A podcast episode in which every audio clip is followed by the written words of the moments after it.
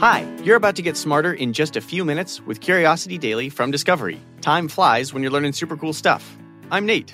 And I'm Callie. If you're dropping in for the first time, welcome to Curiosity, where we aim to blow your mind by helping you to grow your mind. If you're a loyal listener, welcome back. Today, you'll learn about how kids' well being can affect adult heart health, what our ears can tell us about the cosmos, and how playing music meant for oysters can help them adapt to climate change. Without further ado, let's satisfy some curiosity. So, Nate, we call childhood the formative years, but did you know that what happens beneath the growth spurts and acne could determine our heart health as adults? Ooh, man, my heart health is in prepubescent Nate's hands.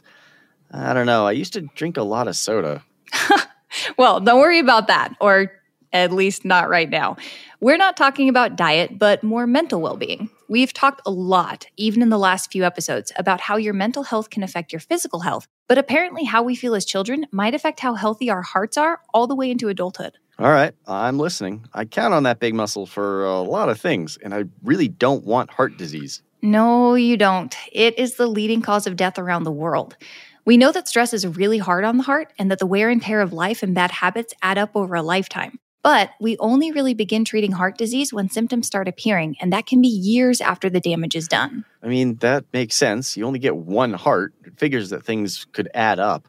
But all the way back to childhood, that's a long time. Yeah, scholars already had an idea that childhood poverty and abuse could hurt your adult heart health, but they wanted to know if your mental health had any effect. They had to look at people beginning when they were children all the way into adulthood. The 1958 National Child Development Study followed more than 17,000 English, Scottish, and Welsh children born in the same week in 1958, tracking their health and heart all along the way. Well, that's pretty cool. But how do you retroactively ask a child about their mental health? See, that is a really good question. They looked at short essays written by more than 4,000 of these kids when they were 11 years old. The kids wrote about what they thought their life would be like at 25. So, to judge their mental health, researchers looked at how optimistic the kids were about that future life. If they were more optimistic, they're probably in a better headspace. Okay, that's pretty cool. And they had access to all of these people as adults as well? They didn't actually need direct access. The study included blood pressure and cholesterol scores when these kids were no longer kids, but 45 years old. Okay, and was there a link? Yeah, it turns out that if you're in a better mental space as a kid, you'll have healthier blood pressure and cholesterol. Of course, that also means that those kids who weren't in the best positions had worse scores. And those results were true even after taking into account things like socioeconomic status and sex. It really looks like your childhood experiences can have a big effect on your adult health. Do they have any idea why? When we mentioned stress before, they think maybe kids who are more carefree are better equipped to deal with stress, protect the heart, and develop healthier habits. I'm kind of bummed that we know this because of those kids from 1958 who are now in worse health. Is there anything we can do for kids today? I feel that, but we can work to improve kids' mental health and target it earlier. It won't only make them happier kids, it might make them healthier adults too. I'm still pretty thrilled about the James Webb Telescope. The images coming from that are great. But did you know astronomers are using our other senses, not just sight, to study the cosmos? Ooh, I would love to taste the Milky Way or maybe the sun. Like, is it too hot or do you think it'd be spicy? Uh, not tasting, and uh, sadly, Professor Farnsworth's smelloscope, I don't think is real either. but we can use our hearing. Researchers say that converting the piles and piles of data we have into sound could help us more quickly process our findings and open the scientific process up to those who haven't always had access. Okay, convert data to sound, like an audiobook just listing off numbers? No, we convert data into sounds. It's called data sonification, but it's pretty simple. They take some data, like an image of space or a series of numbers, and turn them into sounds. Okay, um, you know I can't carry a tune. Like I've tried to sing on this podcast. I have a terrible ear for sound. How do you even turn picture into sound?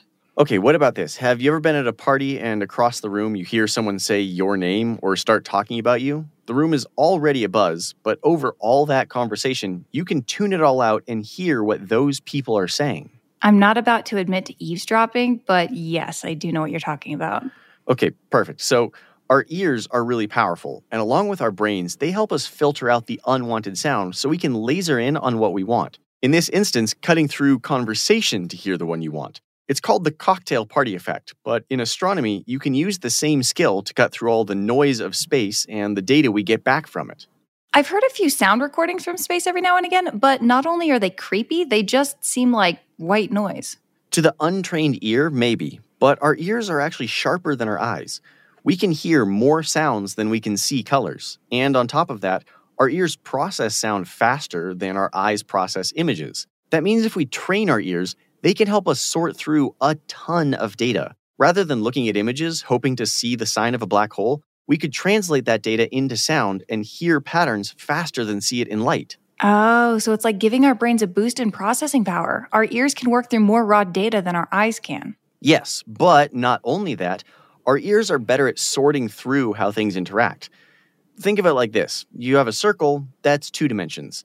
Then you have a sphere, that's three dimensions. Now try to think of what that shape looks like in four dimensions. It's too complicated to envision. But our ears, they can relate a ton of what they hear. Ears can understand the volume of a sound and how long it lasts, of course, but they can also hear how multiple notes sound together and recognize harmonies.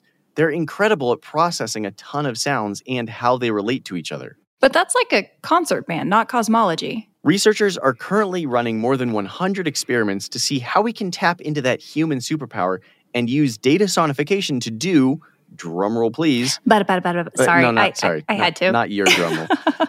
to do multidimensional analysis. It sounds confusing, but it just means that we can use our ears to recognize the data as if it were a bunch of harmonies. Our ears can hear all the different notes in it, recognize patterns, and classify it all based on how it sounds. I didn't know I was going to be such a fan of hearing after this podcast. Uh, how do I unleash my own ear superpower? Am I going to start processing data in my own life with my ears? Well, maybe. It's likely that data sonification makes its way into other fields of science. But for now, astronomy is leading the way, and who can blame them? Any given day, they track tens of millions of different events stars being born, black holes forming, on and on that they have to process. Why not get our ears involved? And this can really open doors for the blind and visually impaired to get into science. There haven't been many ways to translate images and plots to these scientists and students, but data sonification might soon be the path forward. Oh, that would be incredible. We need every sense and every scientist to tackle today's problems. Yeah, now we just got to get the smelloscope working. Oh my gosh, that'd be so cool. All right, so we know that the world is starting to feel the effects of climate change every day, right? But with even more environmental problems looming, one amazing animal is actually sort of a great example of adaptation to our new climate reality. And it's not going to be one that you would expect. It's oysters. Okay, oysters. Well, Uh huh. all right, love them or hate them. That would be a very tough loss for the ecosystem, but hit me with the real info about it. Okay, well, researchers have discovered a new way to restore oyster reefs, and it's actually pretty unexpected. An oyster armed uprising. Uh, that was terrible. So, not that. Okay. Yeah, no, not that. But it's the second most unexpected way. It's through the use of song. Uh, song for oysters. Blue oyster Yeah. cult? No, that can't be it. Okay. So, wait, What is a blue oyster cult? it's a band? Oh, It's, it's a rock band. All right. So, uh, let's, let's back on track. Oysters can hear. all right. Backtracking. Isn't like a slug many, with a shell? oh, yeah. All right. Listen, many marine animals use sound in the way humans use sight. Okay. Whales uh, use whale song to communicate over long distances. Same with dolphins. Now, oysters don't actually have brains or ears, so they don't hear things like humans. Instead, they detect water particles moving as they're stirred up by sound waves through the use of these tiny sensory hairs called statocysts or statocysts, just depending on how you want to say it, which are sensory organs they use for balance and orientation. Oysters use their statocysts to follow the sound of oyster reefs to find rocks to inhabit. All right. So the oysters don't actually have ears. They have organs that detect vibrations, or at least stuff moved by vibrations, just like our ears have mechanisms to help us balance. Exactly. All right. So what I guess I also didn't know is that reefs can make sounds. Is this blue oyster cult? okay, listen. Reefs usually make sounds. If you ever find yourself snorkeling along a coral reef, you'll actually hear a lot of noise. Um, there's usually some croaks and groans that you can pick up from the reef, and the noise is good because it signifies a thriving ecosystem, which tells oyster larvae that it's a healthy habitat. But with the reefs dying, oysters are having trouble finding new homes. That's where the experiment involving man made oyster song comes into play. All right. So, what does oyster song sound like? So, about that. It's not a song in the traditional sense like you'd hear from a bird or a whale or Marvin Gaye or apparently Blue Oyster Cult. mm-hmm, mm-hmm. It's the sound of crackles and pops from fish while they feed, shrimp snapping along, that kind of thing. So that's what it sounds like to us anyway. To oysters, it's going to sound like safety, like a home. So the researchers decided to see if they could help oysters find new homes by playing oyster song they recorded from the Healthy Port Noarlunga Reef in South Australia over near two large reef restoration sites offshore from Adelaide. Did it work? okay, not only did it work, the results were even bigger than the researchers ever could have dreamed. Around 6,000 more oysters per square foot were drawn to the restoration sites after playing the oyster song compared to before.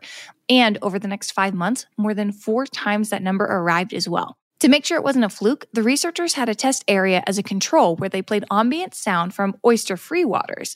The control area saw no growth whatsoever. Okay, that's pretty impressive. And I guess it goes without saying that the oyster populations were at a risk before researchers started this experiment? Exactly. Not only are they at risk, they might be the most vulnerable in the sea right now. A 2011 study found that 85% of all oyster reefs around the world had vanished since the late 90s. This is a huge problem because oysters improve the quality of water they live in. Basically, less oysters equals worse water. So, could something like this undo the damage we've seen to all the oyster reefs around the world? All no, sadly. But thankfully, a lot of the damage is reversible, and these researchers aren't the only ones leading the charge.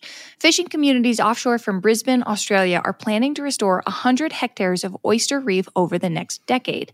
And countless other communities are starting to adopt similar methods to our fearless researchers. That said, success isn't guaranteed. It's kind of hard to restore ecosystems that haven't existed for a century, and it can be expensive to get large stocks of larvae.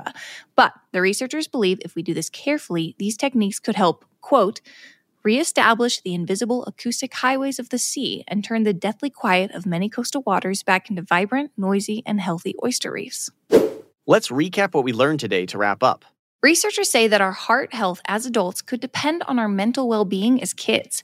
Targeting the mental health of children and helping them deal with stress and form healthy habits could be a great way to protect future heart health. Astronomy has mountains of data, and we already have the tool to process it our ears. Data sonification, turning data into sounds, is opening the door for more efficient and detailed information processing. Nearly 85% of the oyster reefs on Earth have vanished, but new research out of Australia has found a way to undo a huge chunk of that damage through the use of oyster song. Not only can oysters detect sound, they use that sense to find habitats to live in, and scientists are currently manipulating the senses to ensure that oysters can find forever homes and keep the water clear and healthy for generations to come. Curiosity Daily is produced by Wheelhouse DNA for Discovery. You can follow our show wherever you get your podcasts, and we would love it if you could take a second to leave us a five star review on Apple Podcasts.